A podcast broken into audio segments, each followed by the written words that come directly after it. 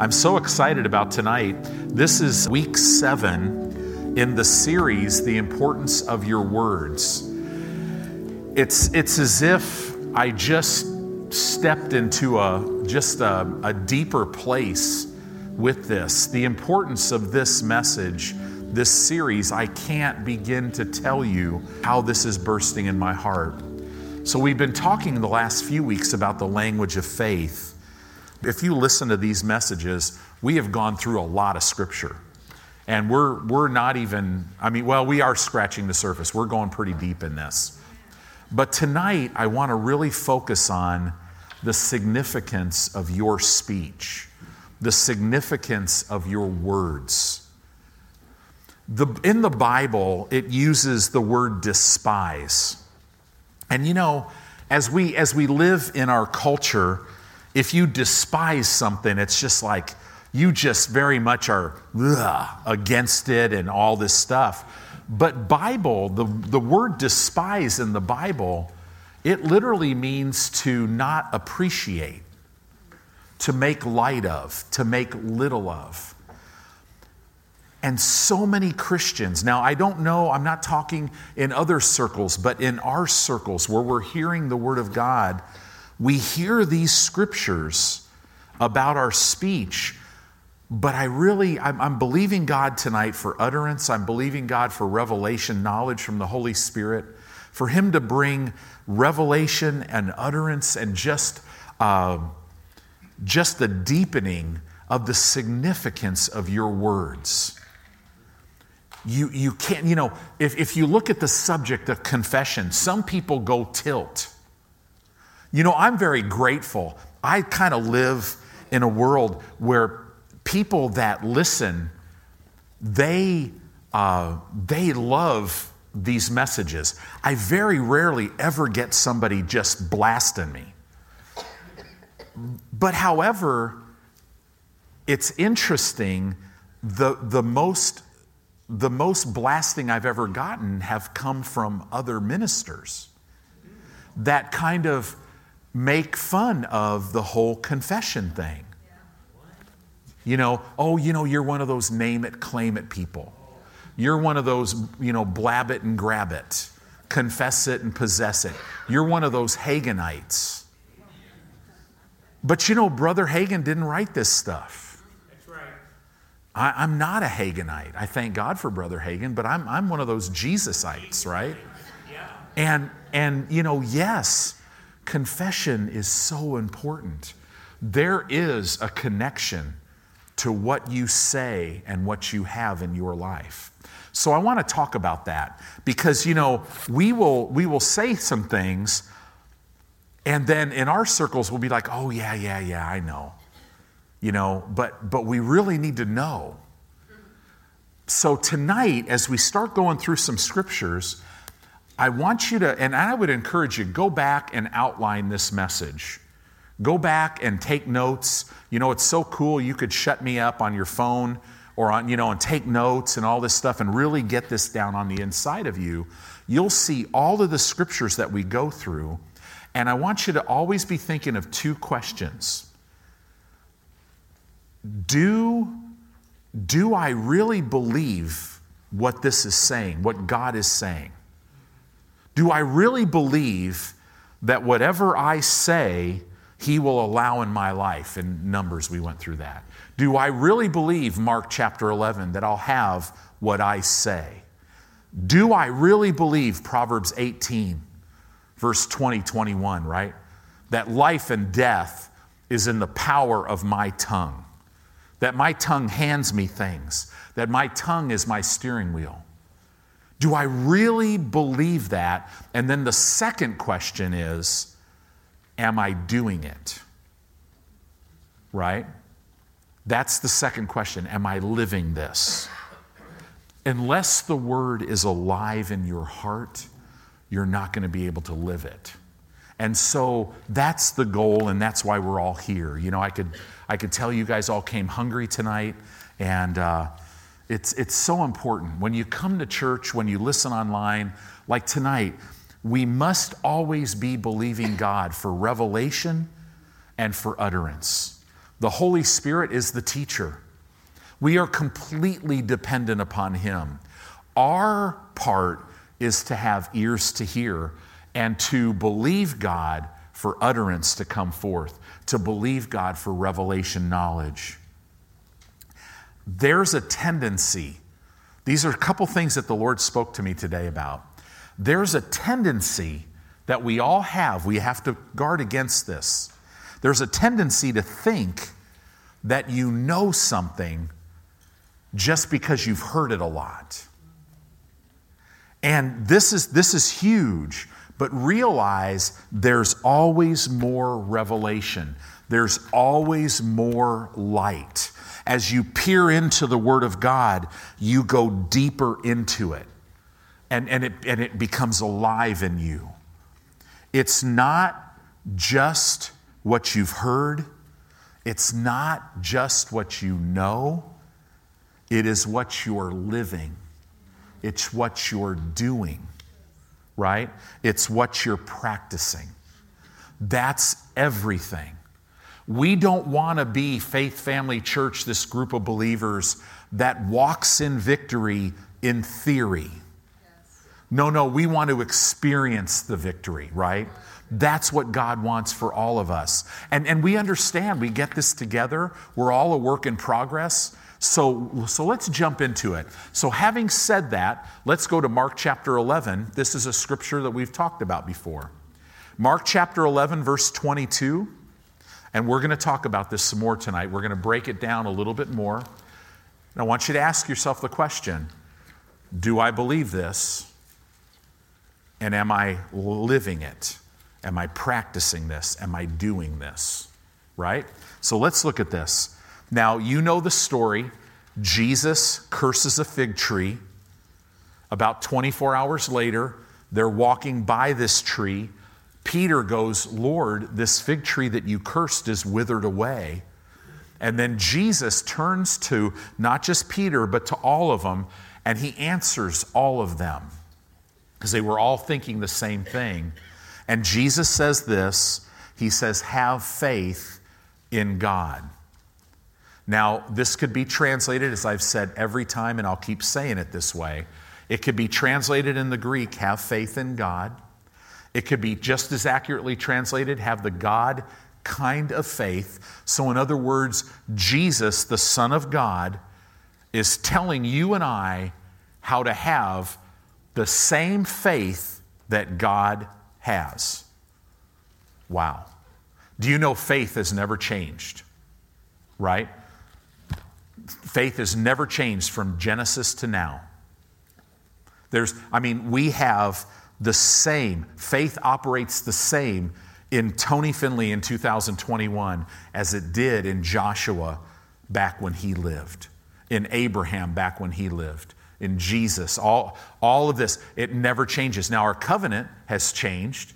The new covenant is better. It's better than the old covenant, and it's based on better promises. But as far as faith, it hasn't changed. So he's saying, have the faith of God, have the God kind of faith, or have faith in God. You could translate them all three ways. And then the next two verses, he's going to explain the most concise teaching on the operation of the faith of God. It literally tells you how God did everything, how faith works. Okay? So verse 23, look at that. As we look at this, verses 23 and 24 are how you apply verse 22. Have you ever noticed in the Word of God, every time God tells you something, He always tells you how to apply it? Because it's not just the person listening, it's not just the person grasping it.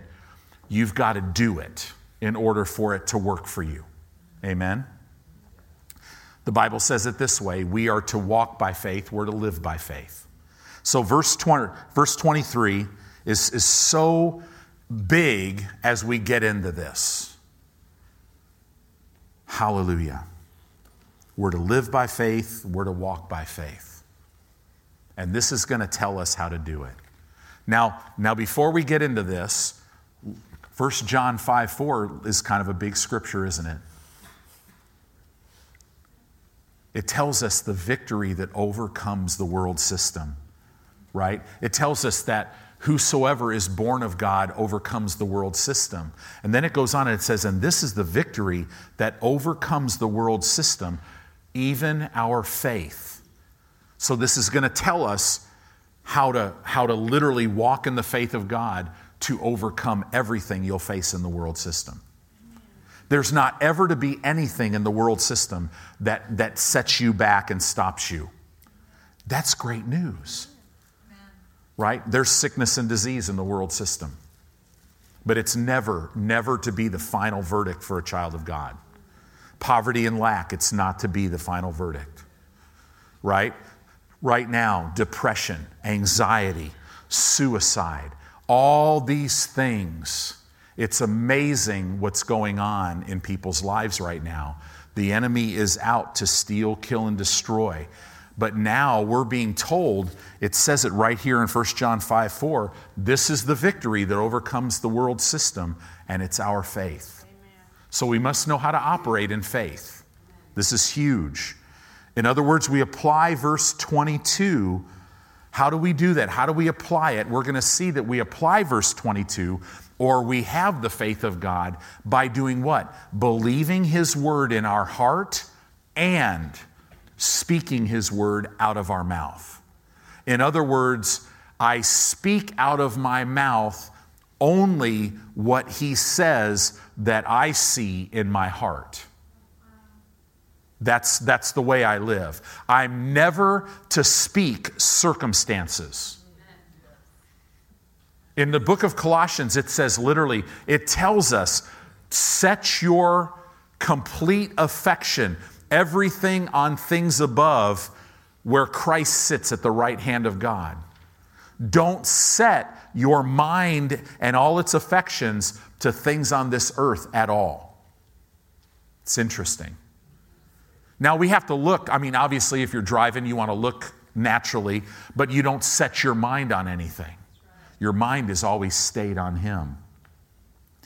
Hallelujah. So let's look at this. Verse 23, for verily I say unto you. So now Jesus is saying this. And when you see the word verily, this is very strong in the Greek. He's saying, now guys, most assuredly, I'm saying this to you. In other words, there is no possible way. There's no 99.9% of the time, if you do this, this will happen. No, this is every time. It always works. This is not a fact. It's way beyond fact. It's truth, right? It says, for verily I say unto you, whosoever, so in other words, the God kind of faith, the faith of God, the faith that God has is for whosoever. Isn't that amazing? The God of heaven is saying, hey, this is for whosoever, right? Now, what we're seeing here in this verse is not talking about prayer.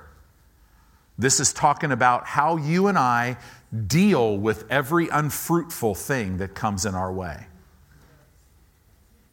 Right? It says, whosoever shall say unto this mountain, be removed, be cast into the sea. Look at this. Now, here's a big kicker. And shall not doubt in his heart, but shall believe that those things which he saith shall come to pass, he shall have whatsoever he saith. Notice how many times he's talking about saying. It's a 3-to-1 ratio between say and believe. The saying or operating in the God kind of faith is going to be very much dependent on what you say. Okay? Whoever says to this mountain, be removed, be cast into the sea, doesn't doubt in his heart, but now here's a big thing, but believes that those things which God says will come to pass. Does it say that? No. It says, believe those things which He says. In other words, you have to believe what you say. Now, what is confession? We've spent 6 weeks. What are we to say? Hebrews 10:23. We are to hold fast to the confession of our faith without wavering. In other words, what is confession? Homologeo, right? The Greek word that everybody in our church knows. It means to say the same thing. We are to say the same thing God says. We learn from Ephesians, when we say what God says, when we believe it in our heart and speak it, the immeasurable, the surpassing, the unlimited power of God is literally behind us and towards us. That's amazing. So look at this. This is not talking about prayer. We always need to distinguish when we look at this the difference between praying and saying. Okay? If you say a thing, you don't have to pray about it. Okay? So this is talking about what you're saying. You'll say to this mountain, we must stand up, use the authority in the name of Jesus that we've been given, and speak to the mountain. That's what we do. This is talking about us speaking against a problem. We're speaking against something that's coming against us. Jesus is teaching us how to deal with anything that could possibly produce lack in our lives. You got to speak to it. Lack, you get out of my life. Mountain, you have to move. Right? Jesus is teaching us how to deal with every unfruitful situation, every unfruitful circumstance in our life. But this whole passage, everything is talking about the significance of our words. It says here at the end, what things soever you desire, that's the next verse. When you say to this mountain, be removed, be cast into the sea, you don't doubt in your heart, but you believe that those things which you just said will come to pass. The Bible says you will have what you say. Think about that. I love, there's a story that, I've heard so many stories. There's one story one of my teachers at Rhema talks about. And he was dealing with a man in healing school. I don't know if it was healing school or if it was just a meeting down at Rhema. And his name's Keith Moore. A lot of you guys probably know who that is. And guy came up to him, and man, he's just going, I just need help. I want to quit smoking, and I just can't seem to quit. And he just kept, within a 2-minute conversation, he just said, I just can't quit, like 20 times. And so Keith ministered to him, and he goes, well, this is what we're going to do. Every time you go buy a pack of cigarettes, you want to declare that I'm free from smoking. Because he was begging Keith, please don't make me throw my cigarettes away. I've thrown so many cigarettes away, right? Every time you light up a cigarette, you say, Father, I thank you that I'm free from smoking. Every time you take you suck on that cigarette, right? You take a puff or whatever you guys call it, right? Nobody really smokes, right? You're just the sucker on the end. I've heard that one for years. But, every time you do that, you just say, I'm free from smoking. Now, think about what your mind would say with that. Because you're literally smoking. And your mind's going, no, you're not. But the Bible says you could have whatever you say. Within 2 weeks, this man all of a sudden lit up a cigarette, started to put it to his mouth and looked at it and went, wait a minute, I'm free from smoking. What happened? Light came. He realized. Does John chapter 8 verse 36 say this? Whoever the Son hath, that's past tense, made free, is present tense free. So if that scripture is true, is any of us bound in reality? No. I'm telling you, Satan's power has been broken over people's lives, and all that's left is the residual in their mind, and the Word of God will bring wholeness to their soulish realm, to their mind. And when God pulls that plan out, all of a sudden you're like, wait a minute, time out. I'm free. I'm free from smoking. I'm free from gluttony. I'm free from whatever, right? Wait a minute, I am healed. Wait, sickness, you got to get out of my body. I'm healed. So you got to ask yourself, do you really believe that? Come on, preach it. I mean, think about it. Because what that tells me, doesn't matter if you're sick, how sick, what anybody says, you can say to that mountain, be removed. But here's the kicker, you can't doubt it in your heart. So in other words, faith is of the heart. You have to believe it in your heart. So this is interesting. Let's keep going with this a little bit. This is talking about that we must believe our words. This is talking about the effectiveness of what we say. Now, when you teach this stuff, I'm telling you, you could see it. People are like, yeah, but I've said this and it hasn't worked for me. And we're going to deal with that. Because this is what happens to people. They hear a scripture and they're like, man, I've heard that before. I understand that. You believe those things which you say, and then you'll have what you say. I understand that. And pastor, I've done that. Yeah. But they believe it here. In other words, they've mentally assented to it. In other words, they actually don't really even believe it here. They just agree with it. But they've never said it and meditated in it day and night enough to get it in their heart to where light can come, and now they really know it. I'm talking about our circles.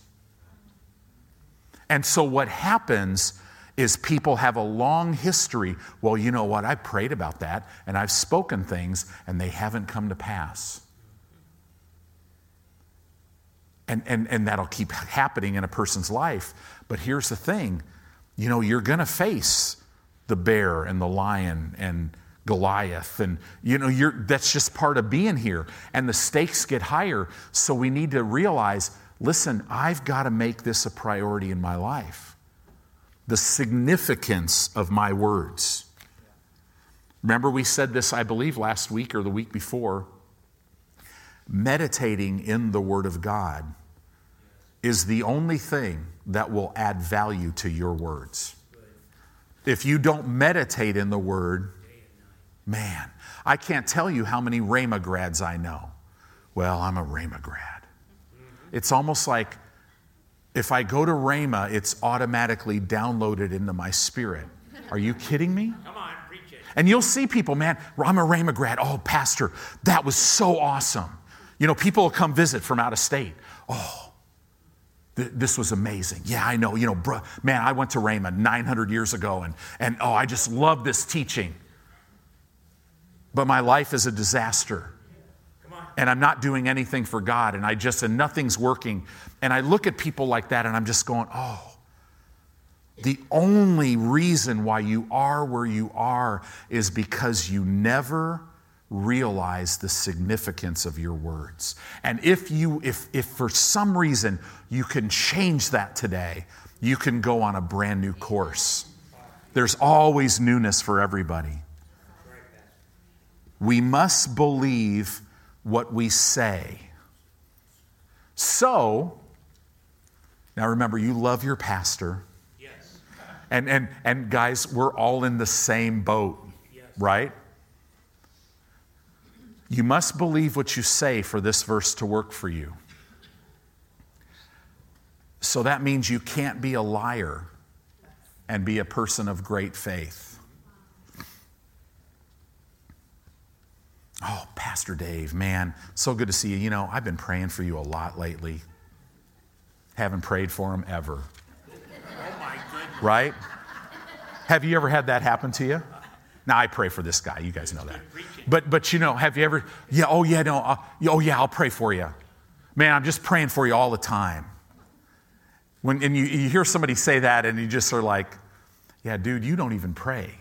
You're not even praying for you. I know you're not praying for me, right? You can't be in great faith like that. Right? You go to somebody's house and they make this dinner and you take a bite of it and you know they're a great cook, but it's just not something you like. Right? You make the best steamed Brussels sprouts in the world and you have me over. I'm not going to lie to you. I'm sure these are wonderful. I just don't like them. I'm not going to say, oh yeah, they're really good. You know why? Because I don't want to die prematurely. Because 6 years later, if I tell a little lie right there, 6 years later when the enemy attacks me in a way to take me out, I got to be able to speak and believe what I'm going to say. See, what happens when you don't believe, your heart won't believe you. Right? Oh, I'm going to do this. Oh, I'm going to do that. And you don't do it. Satan loves this stuff. Right? So you can't be a liar. Here's another thing. You cannot be a person that throws your words around. Ouch. Can't be a person that throws their words around lightly and be a person of faith. It just won't work because you won't believe what you're saying. Guys, when the Lord had me write this down, I had to write it down because I'm like, yes, Lord, I'll talk about this tonight. Welcome to my world, because, you know, when I start preparing for this, man, it's here's Jesus going, okay, Tony, you're saying that, and you're doing that, and yes, sir, adjustment time, right? But I love you guys, and you got to walk by faith, because I'd like to tell you everything in the world's just going to kind of calm down, but it's not. But it doesn't matter what the world does. We're to walk in victory. You're to be safe. Your children are to be at peace and have and be taught of the Lord and all of these things, you know. It doesn't matter. 1,000 may fall at your side, 10,000 at your right hand, but it's not supposed to come near you. But you're gonna have to know the significance of words. We live on a word planet. This whole planet was created by words. Words govern this whole planet. Why do you think Satan operates the way that he does? I mean, look at the fall of Satan. He watched God. He was the worship leader in heaven. He watched God declaring things, and it all. See, whenever God says something, he's doing something.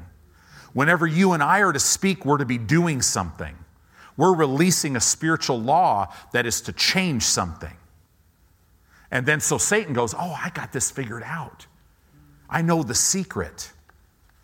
I'm going to ascend above the mountain of God and above the throne of God. I'm going to be like the Most High. The part that Satan missed is that only works if you speak God's word. Because then then it says, and then God said, and good feeling gone with him, right? So we speak his word. You can't talk junk all day and then instantly change to believing what you say. It doesn't work because your heart will not believe it. Does that make sense? Guys, I can't even tell you how important this is. This is everything. And those that love the Word of God are just going, yeah, this is my answer. Because the word is true. If you say to a mountain, if you speak something, if you walk around saying, I am free from depression, right? I'm telling you, see, what we do is we'll go to a professional psychiatrist so that they can give us a name to what we're facing. But my Bible says Jesus made us free. Now, am I saying don't go to a psychiatrist? Go to one, but make sure they're spirit-filled and filled with the Word. But you want to get free from any mental anguish? Walk around. Just start walking around saying, I have soundness of mind. Right? Father, I thank you that my spirit is one of power, of love, and of soundness of mind. Every time if you have anxiety attacks or panic attacks or you get into fear, Father, I thank you that I don't have a spirit of fear. I fear nothing because you are with me. Just start saying that all day, every day, and see what happens. All of a sudden, you'll be calling us up, man. You'll be coming to church. Wow, I'm fearless.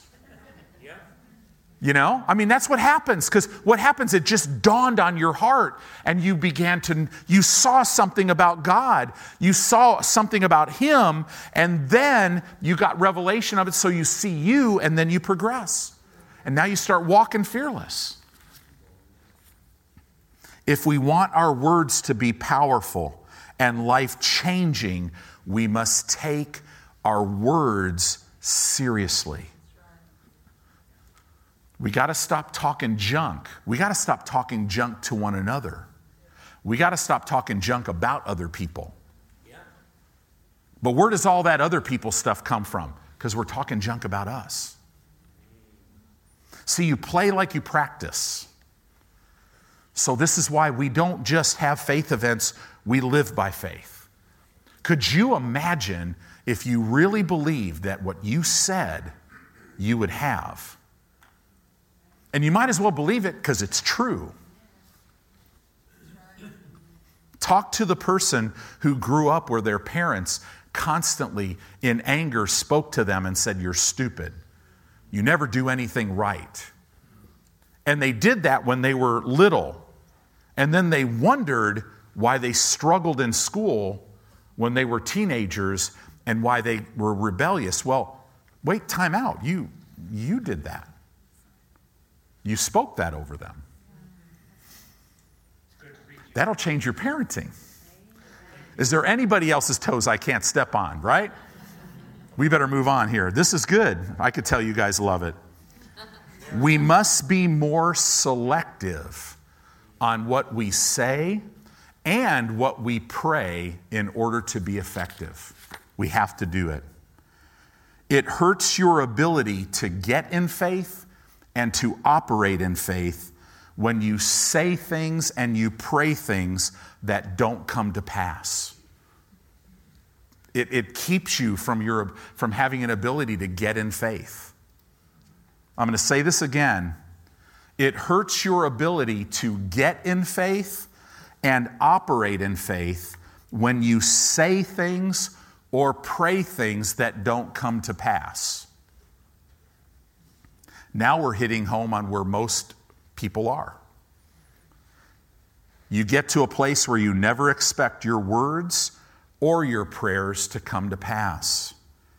Many times you'll have to meditate and ponder the Word of God for a period of time until it gets so big in you, and then you speak it or then you pray it. Don't be afraid. If you get in a situation, don't just jump into prayer. Don't just, I know 3 scriptures. Let me just start speaking to this mountain. No. Just relax and start meditating in the Word of God. Start rolling it over, right? If you're in a situation and it looks like you're going backwards, Father, I thank you that you always cause me to triumph. You always give me the victory in Christ, right? I am strong in you. You close doors that no man could open. You open doors that no man can shut. You are with me. You're the author of my faith. You're the finisher of my faith. You're going to satisfy me with a long life. And you keep meditating on that stuff. And then all of a sudden, now you rise up out of your spirit. See, most word of faith believers do not know how to speak out of their spirit. They think they are, but they're just speaking out of their mind because I've heard this for so long. And you have to slow down a little bit, because if you come here long enough, you could quote some scriptures, but it doesn't mean you know them. You could even agree with them and understand them in your mind. Doesn't mean you're walking in revelation in your heart. I'm hoping this is going to cause some dots to come together for you. Just relax. You've already won. There's a deadline. No. No, there's really no deadline. No, you just get with the Lord, and remember, it's all this. Everything flows from a relationship with Him. You're not getting Him to give you something. He's already given it to you. It's a matter of you just laying hold of it, just receiving it. If I'm going to give Jeanette a gift, so I'm going to give her a gift, all she has to do is just take it. But see, she won't do that if she doesn't really believe I'm giving her something or I've already given it to her. She won't pick it up, right? So that's why we have to get to know Him. I know this is very practical tonight. The Lord was really wanting me to get super practical because our words are so important. There's pastors. See, there's pastors that get in trouble, and instead of pressing forward, they crumble because there's really nothing in them. The world system is going to press you, and whatever's in you is going to come out. So take the time to make sure you have everything you need in you, and the Holy Spirit is there to help you, right? Many times we have to meditate and ponder God's word in our heart for days before we speak or pray. This will add value to your words. This will cause you to never back off from your sayings or from your prayings. When the word becomes alive in your heart, you will speak about it all the time. You'll hunger after it. You'll want to hear it more. Man, we have people in this church, if I said, okay, for the next 52 weeks, I'm going to teach on Mark 11, 22 through 24, they'd be here every time because they're hungry. So what happens when you do this is things will start coming to pass in your life. Answered prayer, mountains will start moving, and this will encourage you. And this is the thing, you will start to develop faith. This is how you develop your faith. You develop your faith in God's word and your word. It's two edges of the same sword. See, it's not enough, well, I just know God's word is truth. Well, you agree, But I leave church on Wednesday night and I don't read my Bible until Saturday, maybe Sunday. No, that's not going to help you at all. It's like an everyday deal, right? So this is important. So verse 24, Mark 11, 24.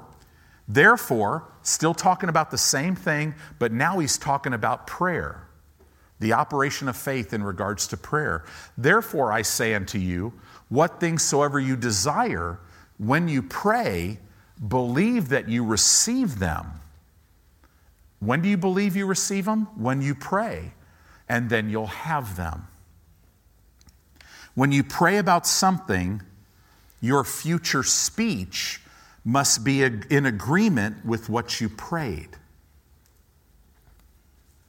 Whenever you pray something, all your future saying or speech must be in line with what you prayed. Why? Because if it's not, you will undo your prayer with your mouth. God spoke to Brother Hagin about somebody he was ministering to, and that's what Brother Hagin said, they're undoing their prayer with their mouth. And he was able to help them. They made that little adjustment. So when you pray, after that, do you ever notice when you believe you receive something, sometimes things start happening in your life, circumstances and things. Sometimes it starts looking worse. And everything about it is trying to get you to say, man, this is just not working out. Maybe I need to go pray again. Do you know how you get away from all that? Knowing that it's written. the light of his word. The light of his word will go off in your heart and go, wait, time out. I've been redeemed from sickness and disease. No. Father, I believe I receive. I'm healed in Jesus' name. Sickness, you got to go. I'm not moved by this, right? That's when you have revelation, it changes everything. Your sayings must be consistent with your praying. What does Psalm 107 verse 2 say? Psalm 107:2 is powerful. It says, let the redeemed say so. Right? The first half of that verse, I love that. Let the redeemed of the Lord say so. It's not enough for you to just walk through life going, yep, I read 3 years ago that I was redeemed. No, you need to say it. So now let's jump back to another scripture we've gone through before. I want to go a little deeper in it. So now let's look at 2 Corinthians chapter 4 in verse 13. We're talking about the significance of our words. So it says here, 2 Corinthians 4:13, we having the same spirit of faith, according as it is written, I believed and therefore have I spoken. We also believe and therefore speak. In other words, faith believes in the heart and speaks the word of God out of his or her mouth. You can tell if you believe God's word in your heart or if you're just mentally agreeing with God's word in your mind. How can you tell? You can completely tell. This is how you can tell. Are you excited about it? Because if you're just agreeing with it, you go, oh yeah, right? Sometimes when I minister to people, it's hard to even get a word in edgewise. Well, brother, you know, you've been redeemed. Yeah, I know, from the curse of the law. Right? Yeah, I know, Pastor. And Deuteronomy 28, yeah, it includes all sickness and all disease. And they just start finishing every scripture. They're mentally agreeing with, but you could see they're like this. Yeah, I know. Yeah, I know. You can have what you say. No, brother, you don't know. Because when you know, you'll be excited about that. You'll be like, wow. Right? That's the litmus test. If you're sitting here tonight going, yeah, I know these things. You know, Pastor, can you please? Can you tell me something different? You know how many people that don't go to this church anymore because, you know, I learned everything that Pastor Tony knows, and so now I'm just going to go somewhere else because I just know everything. And he says the same thing all the time. Right? And their life is a disaster. Why? Is it because we're the only church in the world? No, it's not that at all. It's we're not getting revelation knowledge of the Word. The Word will anchor you in the will of God. If you're not anchored in the will of God, you're like a boat on the water, man. You're going to be tossed all over the place. And the next late great preacher or exciting thing, I mean, we've seen it. You run over here, and it's super exciting. We've seen people come to our church. Oh, Pastor, you're Jesus in the flesh, incarnate. Man, you're awesome. 6 months later, I'm the Antichrist. What is that for? They're not getting revelation knowledge of the Word, right? So they're looking for a feeling. They're looking for a man. Nightmare, right? So this. Can we say these things in church? This is real. And we're all the body of Christ. Whether somebody likes you or they don't, you should want them to be all that God has for them to be because they're your brother and sister. You're one with them. Listen, if every believer in this city doesn't do what they're called to do, we're not going to do our job in our generation. See, when you hear God's word and say, I know that, you're only mentally agreeing with God's word. It's not living in you. When God's word is real to you and it's living in you, I'm telling you, you're going to be excited about it. You'll never be able to get enough of it. I mean, my whole world is trying to figure out ways that I could spend more time here. Mm-hmm. Come on. Because it's life. Every page is life. That's right. You'll always want more. Revelation knowledge of God's word excites you people that are not excited about their life in Christ, their ministry. How many of us? See, do you realize all of us are called into full-time ministry? Yes. All of, every one of us. Do you know when you stand before Jesus, he's not going to go, hey, you know, okay, tell me about your business. Come on. Tell me about your career, you know, and all this stuff. Preach it. Right? No, it's not going to be about that. So in other words, believers, and I'm talking about people who know the significance of their word, they're joyful, they are peaceful, they're victorious. Not in theory, but they're experiencing it. So now turn over to the book of James. Go to chapter 1. We're going to look at verse 18 and 19. Now James is a letter, and I love it. The whole letter flows about pretty much the same subject, especially the first three chapters. It's talking a lot about your words, and it comes in and out of here. So don't get caught up when you read James chapter 1 and then it stops and it goes to James chapter 2. Listen, the chapter and verses were just added so we could study. But this was a letter, so this was flowing, right? So James chapter 1 and verse 18, look at what it says. It says, of his own will begot he us with the word of truth. How were you born again? By the incorruptible word of God. God's word is what caused you to have a new life. Right? And then it says that we should be a kind of first fruits of his creatures. Verse 19. So because of that, wherefore, because of that, my beloved brethren, let every man be swift to hear and slow to speak and slow to wrath or slow to get angry. If you live out of your flesh, guess what you will be like?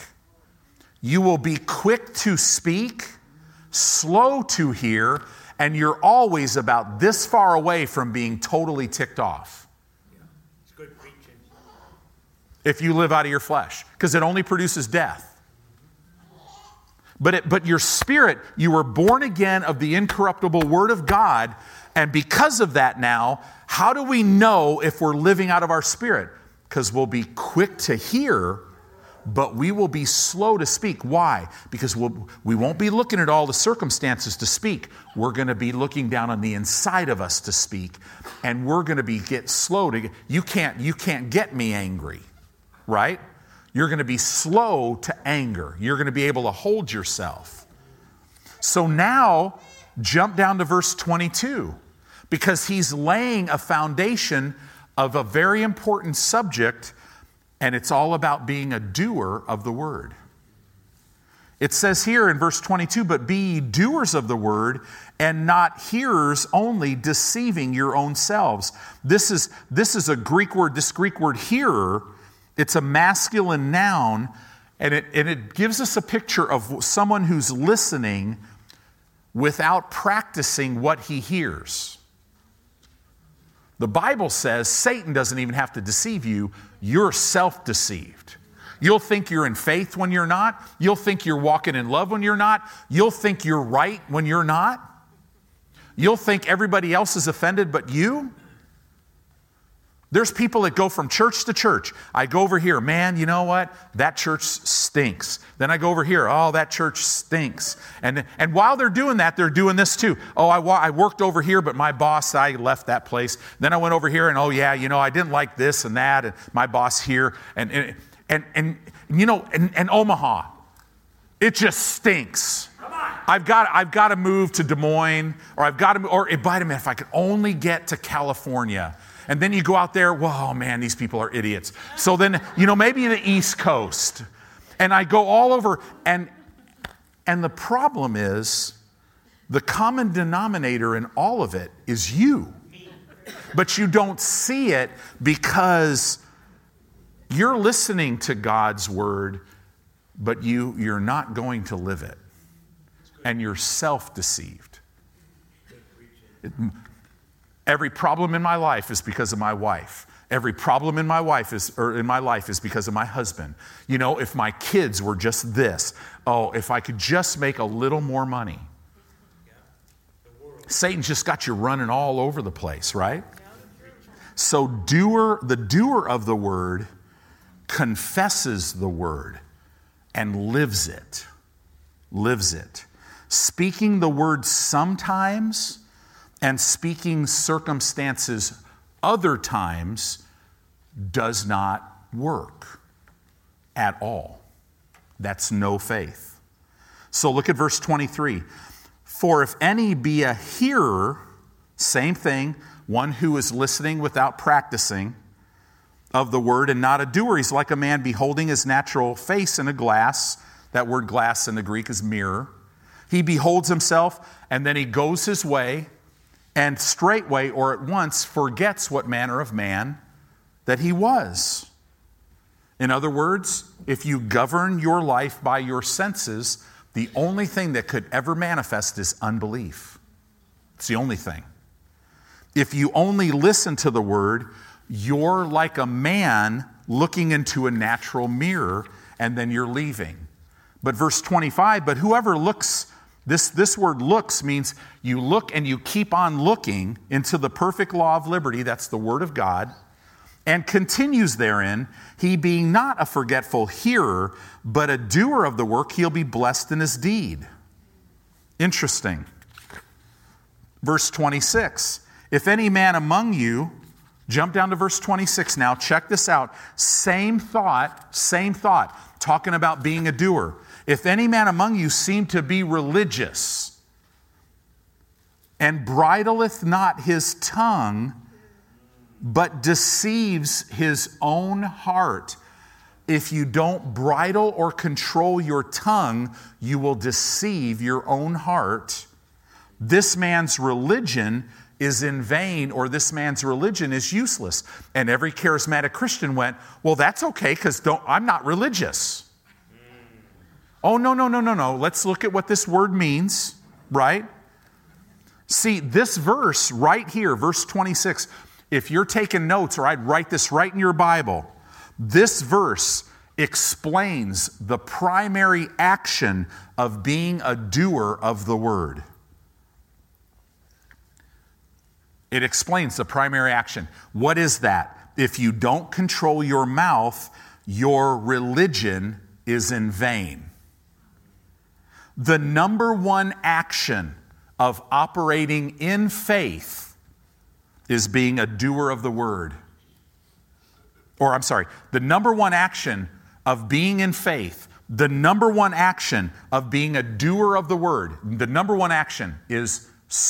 the word. It's saying you've got to control your speech.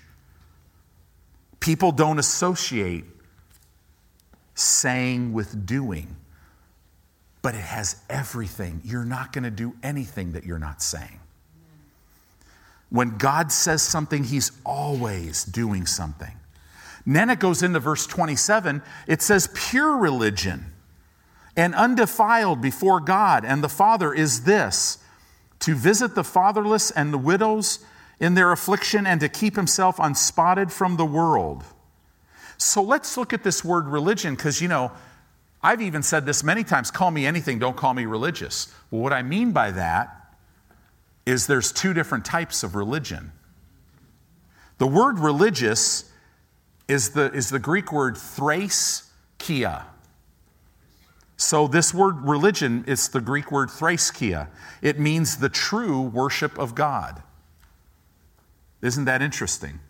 Religion, the true worship of God. Now, there's a religion that's according to the tradition of man, and that is not good. What is it? It's the external worship of God because something or someone else is telling you that you need to do this. Stand up, sit down, go here, go there.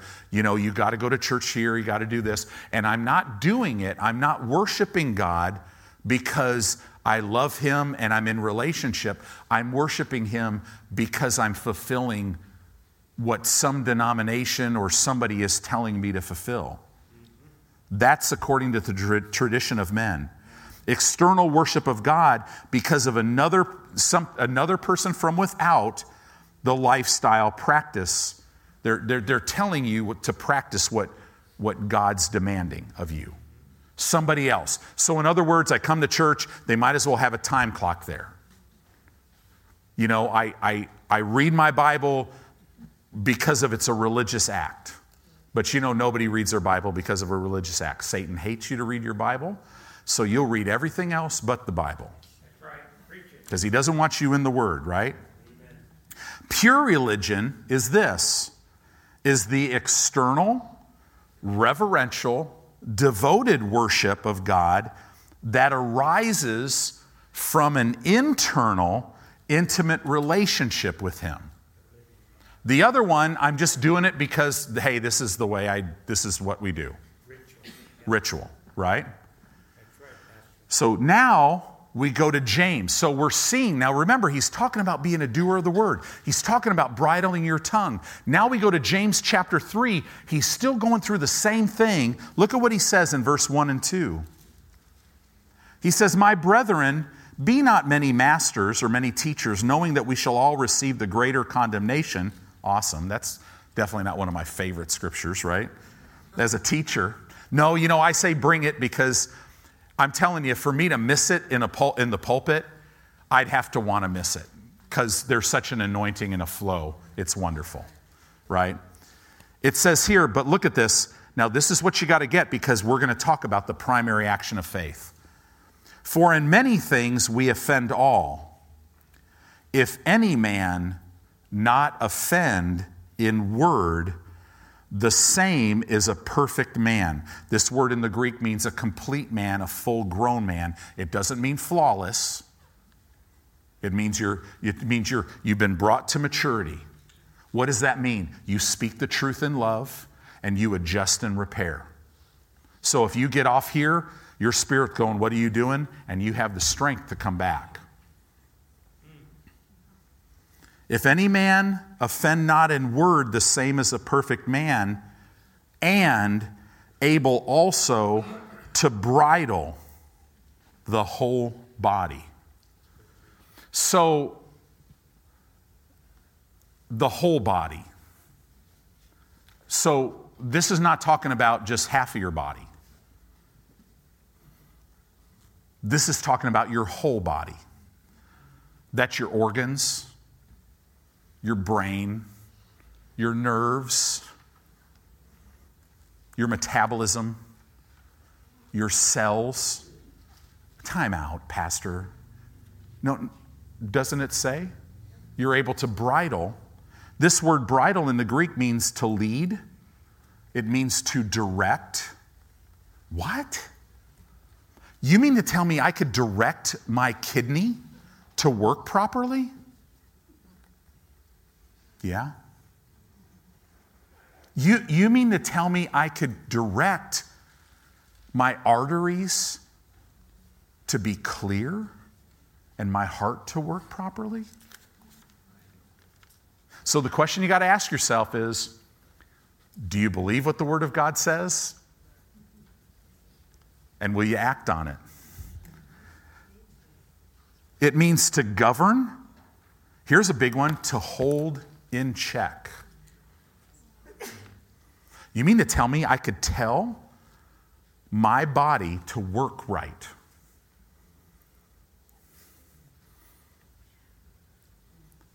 Yeah, but not my vision. Because, you know, hey, I lost this in an accident, so that's not what this says. It says if you can bridle. What is it talking about? It's talking about being a doer of the word. It's talking about the significance of your words. I'm here to tell you tonight, you mean to tell me that I can literally, see, we got to get this one because you don't have time to be telling anybody else what they need to do. We need to be telling ourselves, body, you're going to operate properly. Knee, I command cartilage.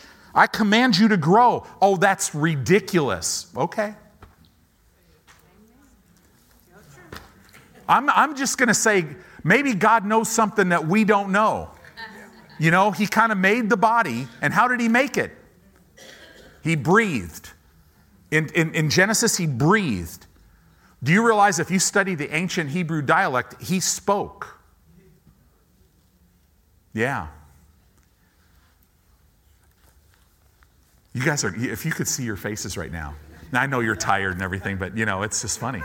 But it's hilarious. But I'm telling you, this might be something to meditate on. This is so important, guys. You can control your whole body. You can control your whole life if you bridle your tongue. If you govern your tongue and lead it and you say, no, no, no. Now, how do you get your tongue to speak?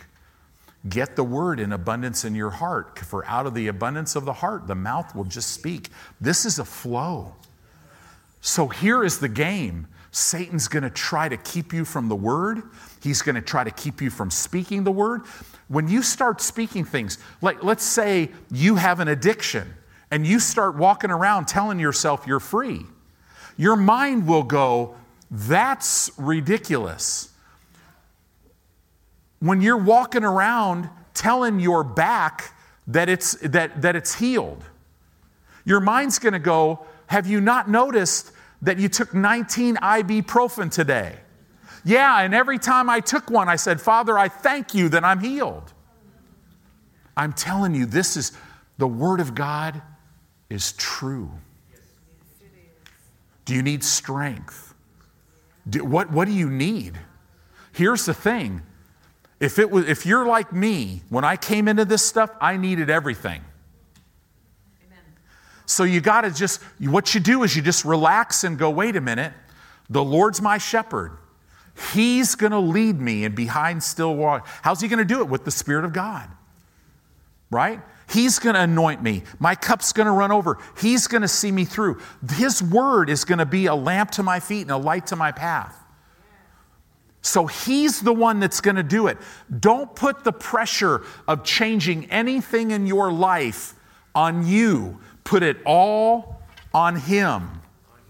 Because that is the life of a Christian. The walk of faith is the walk of rest. Man, you just walk, I'm full of joy because I'm not trying to get anything. I already have everything. Amen. Guys, the word is true. God loves you. Yes. And he will take you by the hand. And he'll say, come on. I have prepared a table for you. And it has nothing to do. Knees healed, joints healed, nerves healed, brain healed, eyes and ears. Man, if you have trouble with your hearing, just start thanking God that your ears hear perfectly. Father, I thank you that my ears are healed. Right? But start watching your speech. How do I do that? This is how I do it. I don't start trying to watch what I'm saying. I don't get up tomorrow and go, okay, I gotta say the right thing. Because by 8:30 in the morning, you'll kick the cat, you'll yell at your husband or whatever, and then you'll be like, it's over, right? No, forget all that. Just make this first priority in your life. That's all you gotta do. And the more you feed, the more you'll hunger. The more you'll fall in love, the more you'll see that God loves you. Pretty soon, your speech will just start changing. It'll start changing, and then you'll see it because that joy level, that peace level will be there, and things will start happening in your life. And all of a sudden, you're going to be believing God for a pair of socks, and it's just going to come out of nowhere, and you're going to be all excited. Wow, I declared that, and it came to pass. Right? And that's where it starts. Well, I hope you got something out of this tonight. I hope this helps you. This is how you walk it out. Amen.